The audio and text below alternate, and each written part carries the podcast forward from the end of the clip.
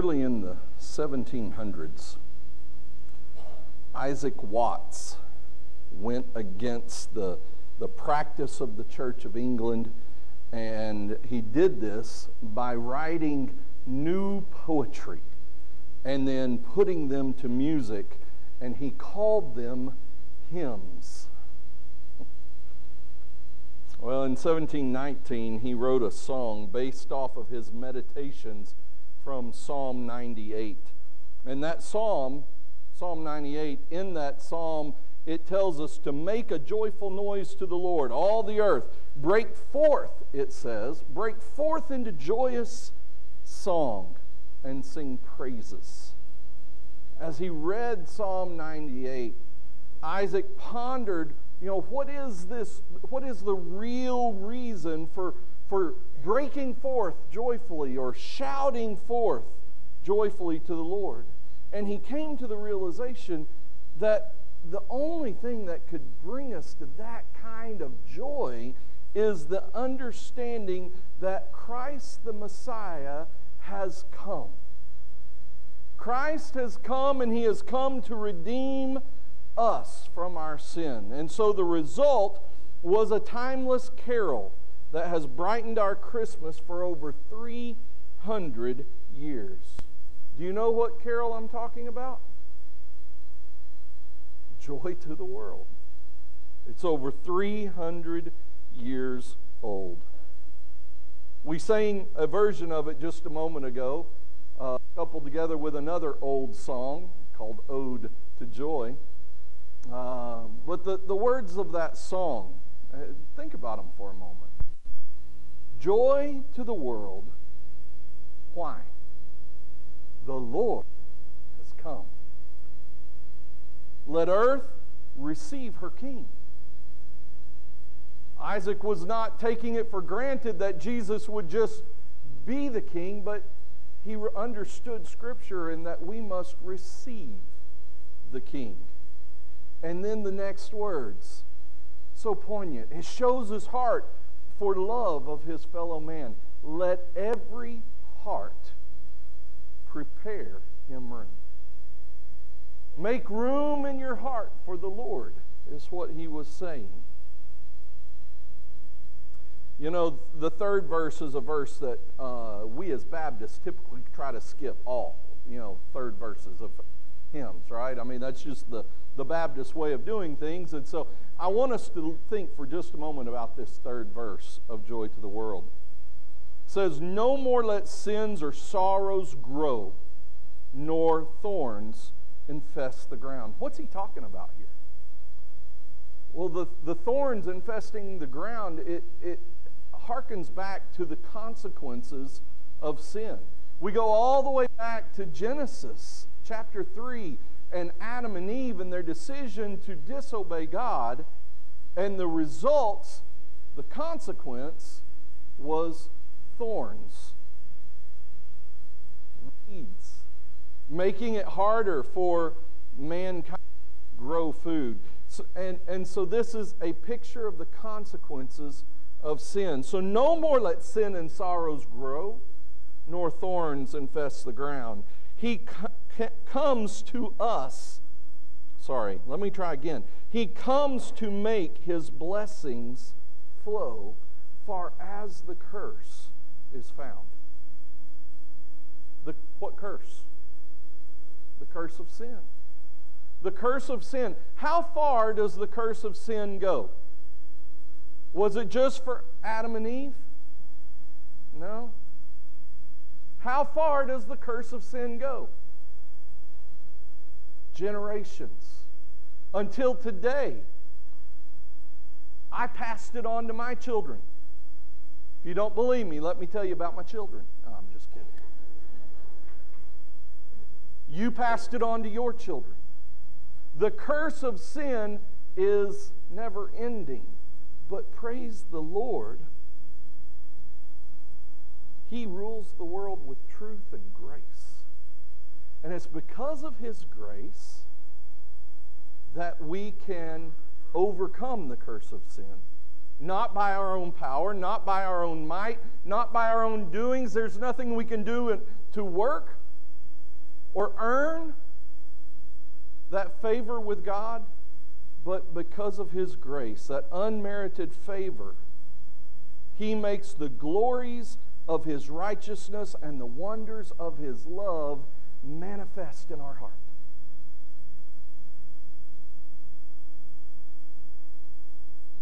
What better reason should we proclaim joy than that? The fact that his righteousness has now been imputed or, or put into the account of my sinful nature. It's his righteousness that God sees when God looks at me. Why? Because I have trusted in his son Jesus by grace through faith.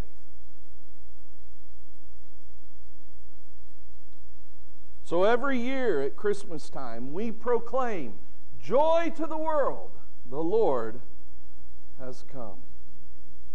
But what does that joy look like in our day to day lives? How should we describe this concept of joy? On the video a moment ago, it said, you know, is it the bottle of dish soap that you keep under the kitchen sink? Or is it a jolly looking man in a red suit? Is joy something that we can still experience today? That's the real question. Or is it a myth? Is it something that we've given up on? Are we just going to settle for hopefully our lives will not be filled with pain and unhappiness and depression? If we can just stay away from those things, I, I don't care if I have joy, just help me not to be depressed, discouraged, in pain. Well, about five years ago, there was a church in London, England, that produced a video where they asked several people this simple question. And the question was, What is joy? I want you to think about that question for a moment in your heart, in your mind today, if I ask you the question, what is joy? How would you answer that question? What is joy? You know, if I think about it, um, you know, I, I'm, I'm not yet blessed to have this opportunity personally, but um, when, when I looked into the face of, of my great nephew, Spencer, that's joy incarnate, you know? I mean, just this, he, he's, he's one of the cutest little kids in the world. Unfortunately, he, he lives uh, 13 hours away from here, so I don't get to see him very much. But the great news is now he has twin brothers uh, that are younger than him, so I'm, I'm looking forward to a double dose of joy, maybe. I don't know. I've seen some of their faces in their pictures, and one of them looks joyful, the other not so much. So uh, we'll see. I don't know. But what is joy? When you think about joy, what comes to your mind?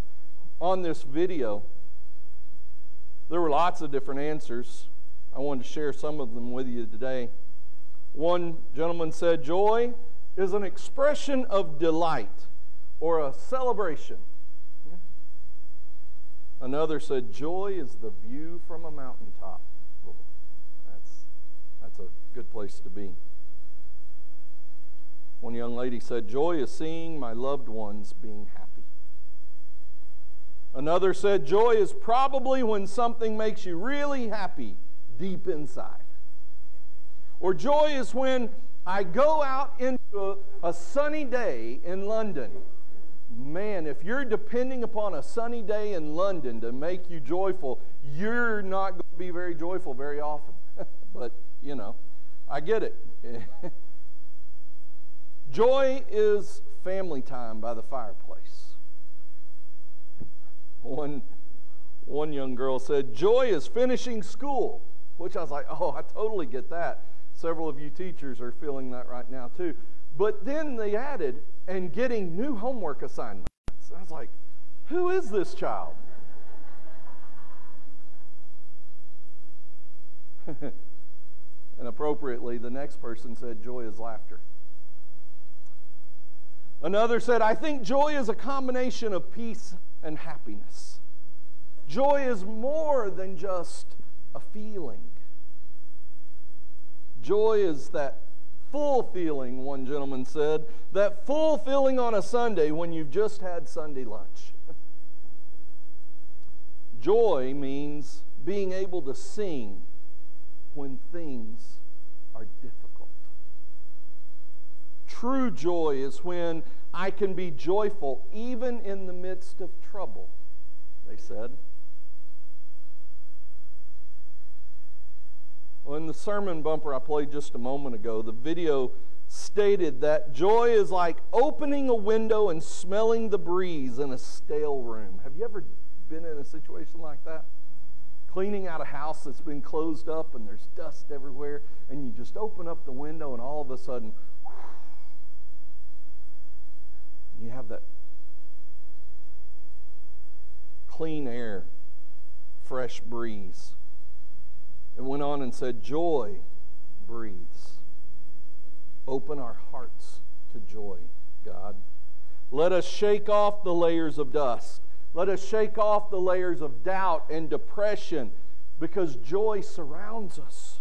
Joy lifts us. Joy remembers. And then it said, We're made for joy.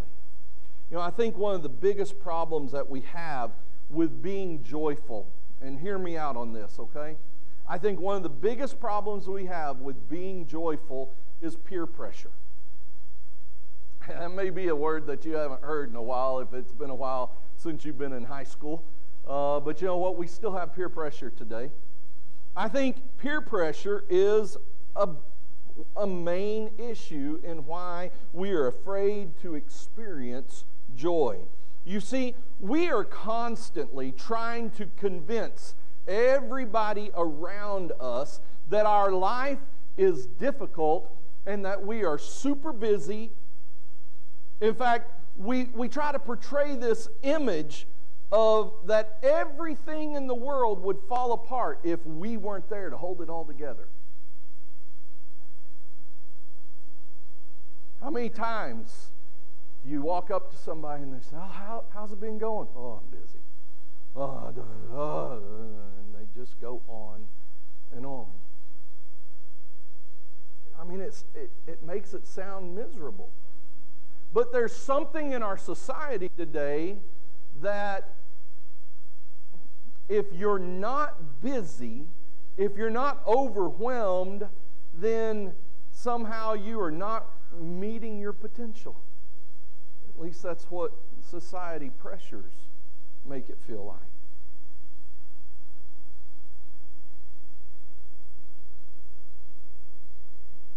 We portray an image that everything's going to fall apart if we don't keep if we're not there to keep the plates spinning. And you know what?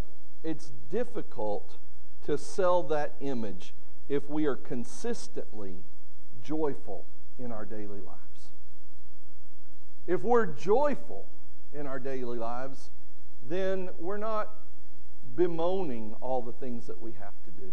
We're not complaining about all the, the difficulties that we're facing. Well, the question is then if, if we are to be joyful, what do we have to be joyful about? Well, let's take a cue from our ancestor Isaac Watts who came to realize that Jesus' arrival here on earth is the greatest reason for being joyful. He, Jesus Christ, is our joy for this world. And so that's what we've been looking at these past few weeks. We've been ta- looking at Isaiah's prophecies, and if you want to turn to the book of Isaiah, we'll be there again today in chapter 9. We've been looking at Isaiah's prophecies concerning the Messiahs. Um, the Messiah's coming. Sorry, I didn't finish my sentence. And, and, so we're going to look at those prophecies again today, but then we're going to jump ahead and look at another prophecy that occurred just before the arrival of the Messiah, and that is Zechariah's prophecy in Luke chapter 1. And then we'll look at the fulfillment of these prophecies in Luke chapter 2. So if you have your Bibles, I invite you to look with me at Isaiah chapter 9. If you don't, the words are in the YouVersion Bible app interactive notes or on the screen. Let's read verses 1 through 3 and then we'll skip down to verses 6 and 7.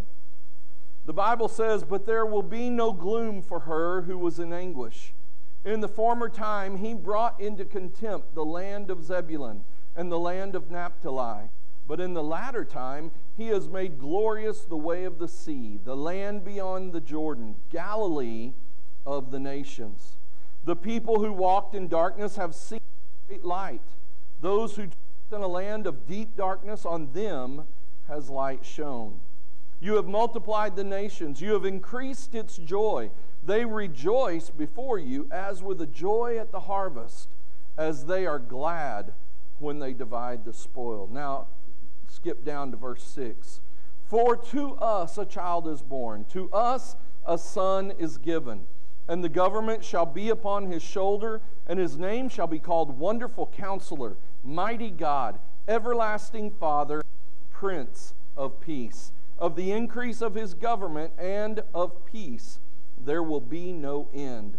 On the throne of David and over his kingdom to establish it and to uphold it with justice and with righteousness from this time forth and forevermore. The zeal of the Lord of hosts will do this. Now, if you would, turn over to Luke chapter 1, and let's take a moment and see this prophecy also of Zechariah.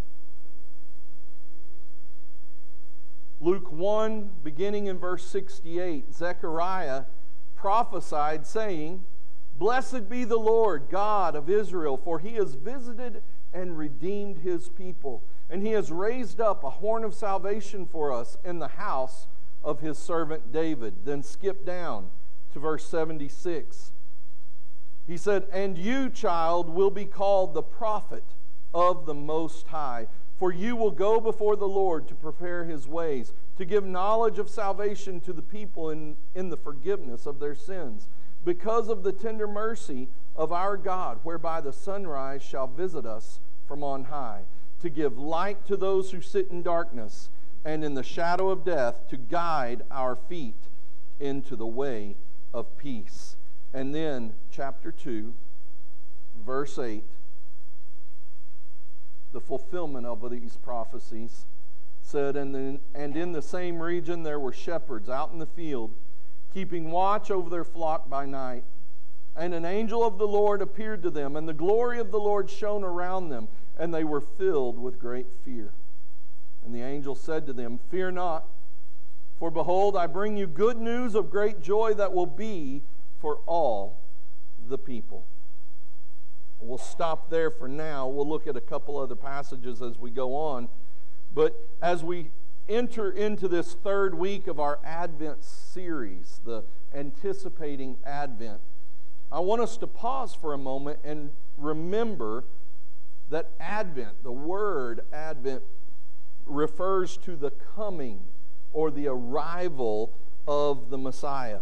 And while we've been looking at these prophecies that were foretelling his coming, we've seen several overarching themes that emerge from these prophecies. The first week we talked about the theme of hope and how that hope is to be found in no one or nothing else than Jesus Christ. Hope is a person, and his name is Jesus. I love the old hymn, uh, The Solid Rock. It starts out and it says, My hope is built on nothing less than Jesus' blood and righteousness.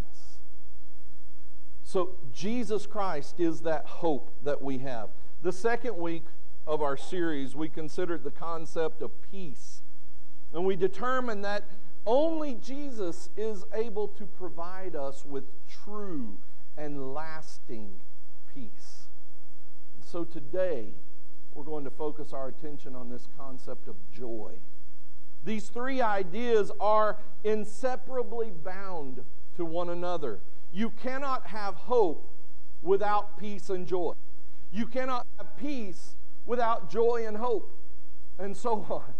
They are inseparable. Listen to how the Apostle Paul links all of these in one verse toward the end of the book of Romans, and actually it is the, the verse that's on the, the front of your bulletin cover this morning. Romans chapter 15, verse 13 says, May the God of hope fill you with all joy and peace in believing, so that by the power of the Holy Spirit you may abound in hope.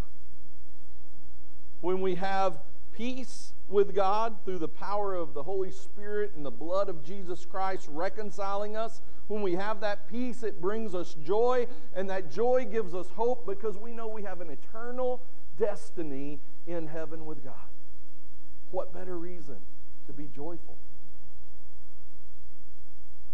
So let's walk back through the texts that we just read and consider a few things. First is the prophecy of light, joy, and peace. Looking at that passage in Isaiah chapter 9, verse 6 tells us that a child would be born. How long ago how long before the actual birth of Christ was this written?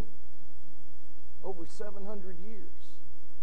And yet God allowed Isaiah to prophesy that a child would be born, a son would be given. And who would this son be? Well, he gives him four names here Wonderful Counselor, Mighty God, Everlasting Father, and the Prince of Peace we focused on the Prince of Peace and how that Jesus brings peace as a res, you know his advent brought peace to the world. But let's not overlook the fact that Isaiah refers to this child that would be born as the mighty God, the everlasting Father. Isaiah is telling us that this child would be God with us. Emmanuel. Just as we sang a few minutes ago when we sang, Sing We the Song of Emmanuel. God with us. He said that people are walking in darkness. As far as the curse is found, we're walking in darkness. They're walking in darkness, but they have seen a great light. They dwelt in a land of deep darkness, but on them has light shone. You see, not only was this a prophecy of peace, but this was also a prophecy of light, that Jesus would be the light of the world. And then it tells us in verse 3 that you have increased its joy. They rejoice before you as with a joy of harvest. So Isaiah's prophecy is a prophecy of light, joy, and peace. It is the promise of Emmanuel. You see, the concept of God with us honestly can be viewed in many different ways. You know, it can be comforting to think, ah, God is with us. But also, it could be seen as something kind of scary. Ah, God is with us. Or a nuisance.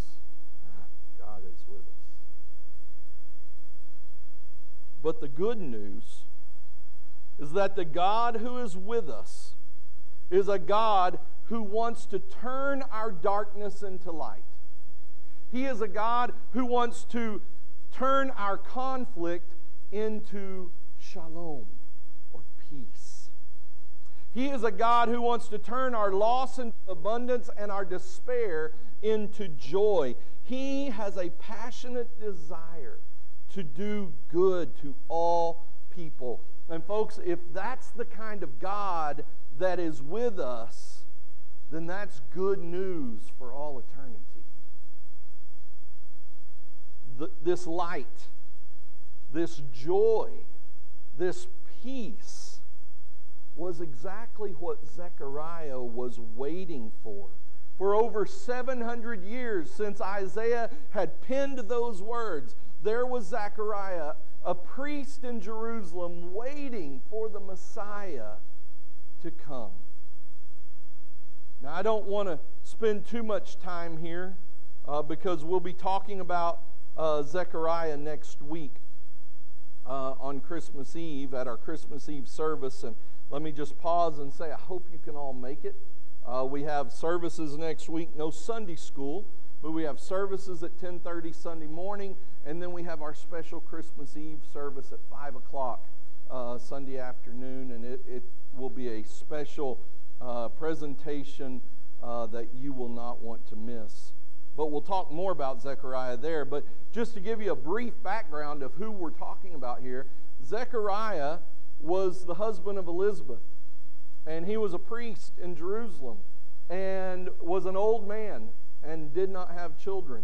And one day, while he was ministering in the temple, uh, Zechariah had a vision of an angel, and the angel said, You're going to have a child. And he said, We're way too old for that. Um, and uh, he said, This is going to happen, and this son of yours is going to be the one who prepares the way for the Messiah.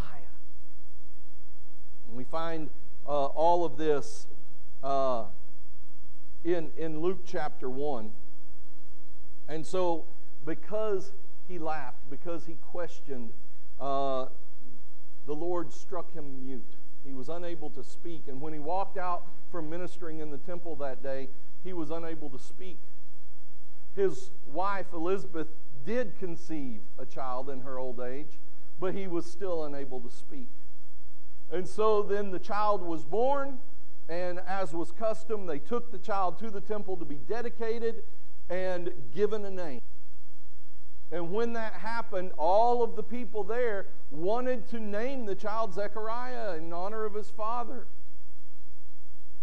And uh, Elizabeth said, No, his name is John.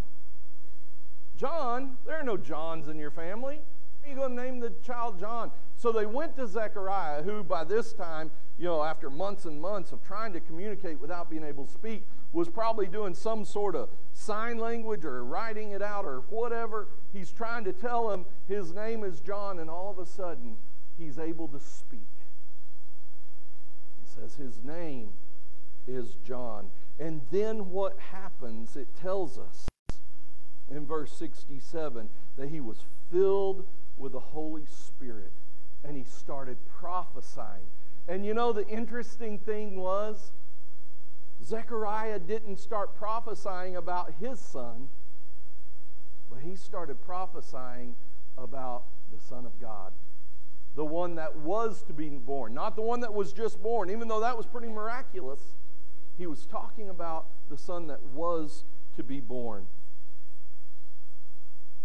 because he was going to redeem his people. He was going to be that salvation that was promised by God. And so Zechariah's prophecy here is a prophecy of both peace and light. The interesting thing was is after talking about the Christ child that was to be born, finally down here in verse 76, he says, "And you, child, now he's talking to his son, John, who then later we would come to know as John the Baptist. He's talking to his son, and he said, You, child, you will be called the prophet of the Most High, for you will go before the Lord to prepare his ways. He said, John, you're going to go before the Messiah. You're going to give people the knowledge of salvation that is come through the Messiah. You're going to talk to them about repenting of their sins and the forgiveness that they can experience as a result of the work of the Messiah. He said, Because of the tender mercy of God, whereby the sunrise shall visit us from on high. Isn't that beautiful? The sunrise shall visit us from on high. The light of the world came to earth. Emmanuel, God with us. To give us light. To give light to those who sit in darkness and to guide our feet to the way of peace.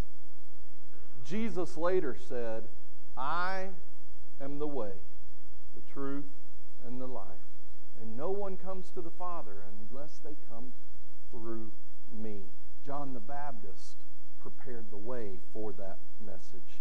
And, folks, we are able to have peace with God because of what Jesus has done. It tells us here in this passage in verse 68 that he would redeem his people. Yes, he redeemed his people. He paid the price for sin when he died on the cross. That redemption, that he purchased us off the sin block, the, the sl- uh, slave block of sin, and paid the price for our freedom.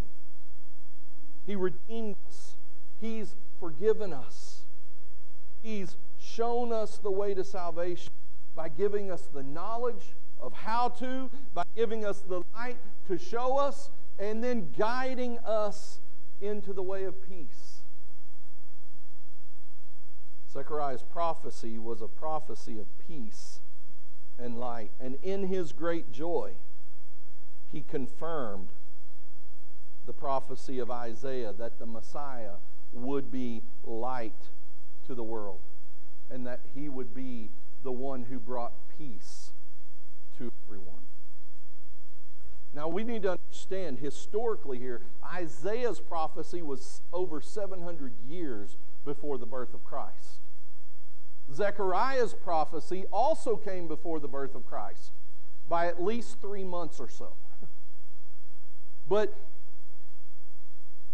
notice the confirmation that we read of this prophecy from Luke chapter 2. You see, we see a proclamation of good news and great joy from the angels. They appeared to shepherds, and, they, and it says that the glory of the Lord shone around them. What is that? It's light. It's light. The glory of the Lord is light. Just as Jesus was the light of the world, those who sent to proclaim his birth announcement were surrounded by that same light. And they said to the shepherds, Do not be afraid. For behold, what? I bring you good news of great joy that will be for all people. Jesus' arrival was good news that brought great joy. You know, I was watching uh, another video this, this past week. Uh, this video was one of those videos, you've probably seen it, where somebody with a microphone walks up to somebody on the street and they say, da da da da da, and they try to get a, a quick response. Well, this was another video about what is joy and just walking up to people on the street, what is joy? And, and sometimes they would say, what is Christmas joy? And, and the answers varied. There were all kinds of different answers that, that people gave. But there was this one particular lady whose answer struck me in, in a, an interesting way. She said, when asked, What is joy? she says, I, I don't know. And she was really joyful. As she said, she had no idea what joy was. Um, and the host looked at her and he said, Well, you seem like you understand what it is. Um, what, you know. And it was in that moment that she explained. She you know, she had just said, I don't know what, what joy is. But then she explained that she was a follower of Jesus Christ. And, you know, because she was a follower of Jesus Christ, she had no reason to be sad. She had no reason to be angry. She was just joyful. Her joy was Jesus. And the thing was, is that joy was evident, it was visible to everyone else because it was simply a natural product of the joy that she had because of her daily relationship with the Lord. I wonder this morning is it realistic to have that kind of unconcealed joy? You know, there was once a time in my life that I, I proudly wore the nickname of Eeyore. You know who Eeyore is in the Hundred Acre Wood? Christopher Robin, Winnie the Pooh, and Eeyore.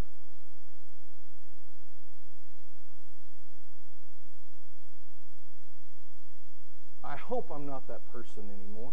I'm looking at my girls over here to see if that's true or not. But, you know, um, if we know the Lord as our Savior, if we're walking with Him day by day, shouldn't that be visible to other people? And I'm not just talking about other believers, I'm talking about everybody. When they meet you, shouldn't they see joy just kind of bubble out of you? I want us to consider a moment the Israelite situation that they faced during the Exodus. Uh, if you look at uh, the, the book of Exodus, the first several chapters, um, up through about chapter 13, if my memory serves, you know, that it's all the things that took place before the Israelites were let go. You see, the Israelites were enslaved in Egypt, and there were a bunch of them. And so they were, they were slaves in the country of Egypt, and God sent Moses in to tell Pharaoh to let his people go. You know the story probably. Um, if you don't, it's a great story. Um, but all these different things happened, and eventually, after all of these plagues that took place, Pharaoh said, Go, get out of here. And so the, the Israelites left Egypt, and then Pharaoh changed his mind, chased after him, and then you have that amazing story about the, the crossing of the Red Sea, how that uh, God made a path on dry ground for the Israelites to go across, and the Egyptians followed them in, and then the waters came over them and killed all of the Egyptian army, and there they are on the opposite side. They've just been delivered from Egypt. Now, let's take a moment to think about this like Eeyore would think about this. Great. We've just walked away from our homes, our jobs, our source of income and food. Even if it was a bad situation, we had food to feed ourselves. We had shelters to live in, and we've just walked across this ocean that God miraculously opened up, and now He closed it, and we can't get back. I mean, that, that's one way of viewing this. We're a long way from that place that God has promised us.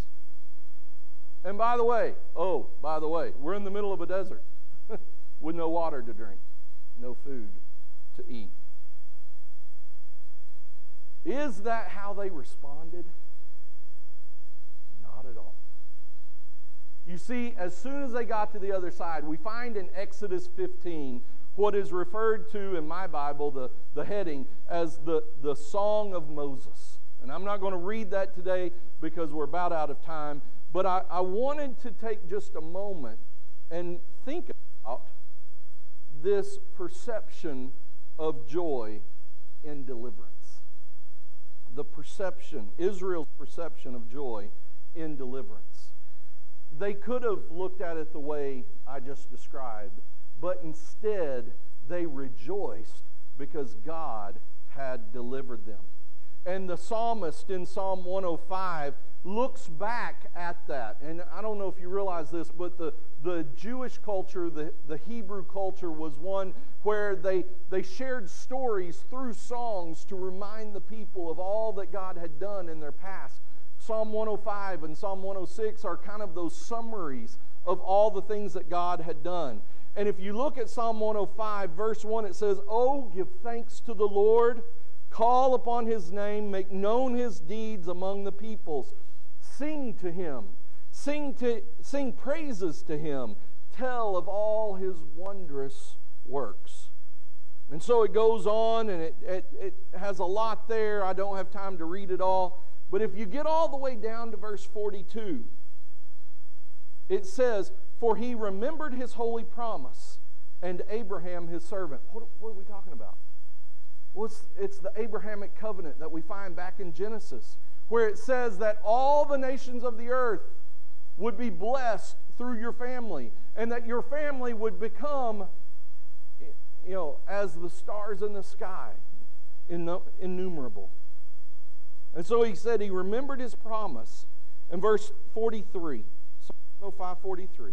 So he brought his people out with joy, his chosen ones with singing. And then few verses later it says, Praise the Lord.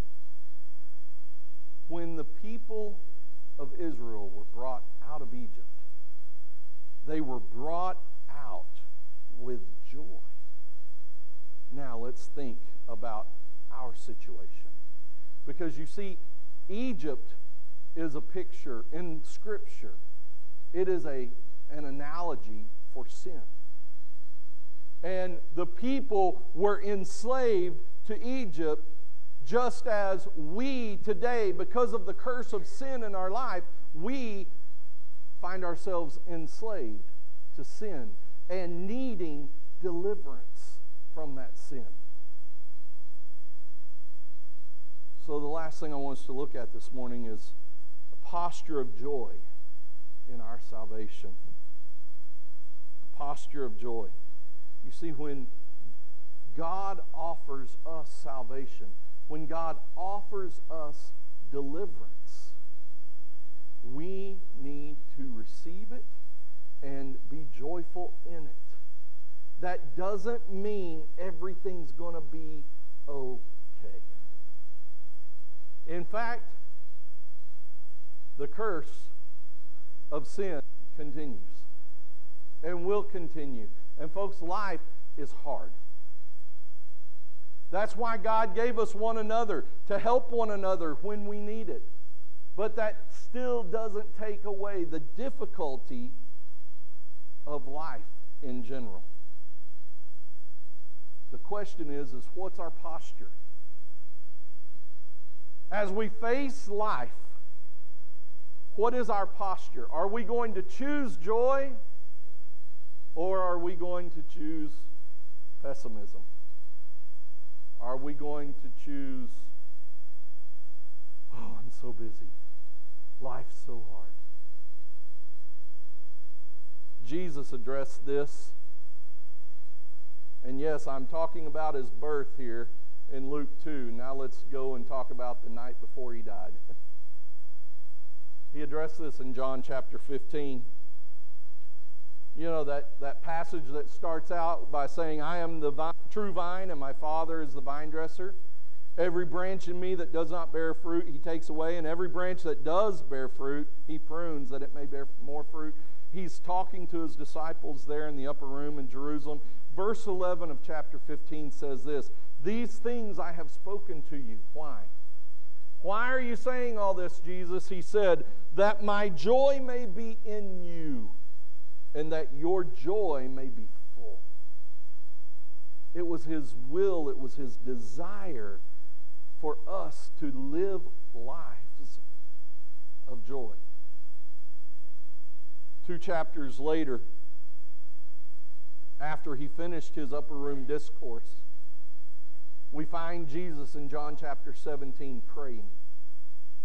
And in John 17, verse 13, as he speaks to the Father, he said, But now I am coming to you.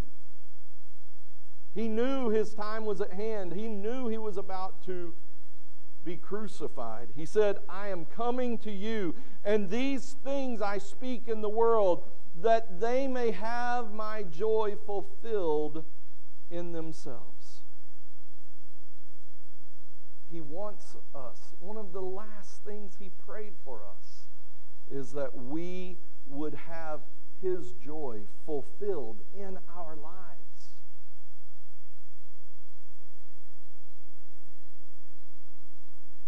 A few verses later, He said, Sanctify them in the truth. Your word is truth. As you sent me into the world, so I have sent them into the world. My question to you today is what kind of ambassador are you for Jesus Christ in your world today? Are you the kind that people see and say, there's something different about that person? There's some sort of special joy that I see in that person. What could it be? What could it be? If you've never experienced that joy in your life personally, I want you to know that God is offering forgiveness of sins through his son, Jesus Christ. You can receive that by grace through faith in Jesus Christ. If you want to know more about that, I would love to talk to you about that uh, following our services this morning. If you've already experienced that, that new life in Christ, would you please try to exude a little more joy? Would you please spend a little more time with the Lord and let that joy become overflowing and overflowing well inside of you? Reminds me of the Chris Tomlin song. Uh, another version of joy to the world. God wants us to be joyful people because he knows that joy uh, joy is contagious. Let's pray. Father we thank you for you, your son jesus and the, the free gift of eternal life that he has given to us through his death and resurrection. And father i just pray that as we consider these things this morning that we would be people of joy people would ask the question why are we like what we're like. That we can be a representative of you in a special way to the world. Lord, help us to carry this joy to the world. Father, if there are any here today that do not know you, Father, I just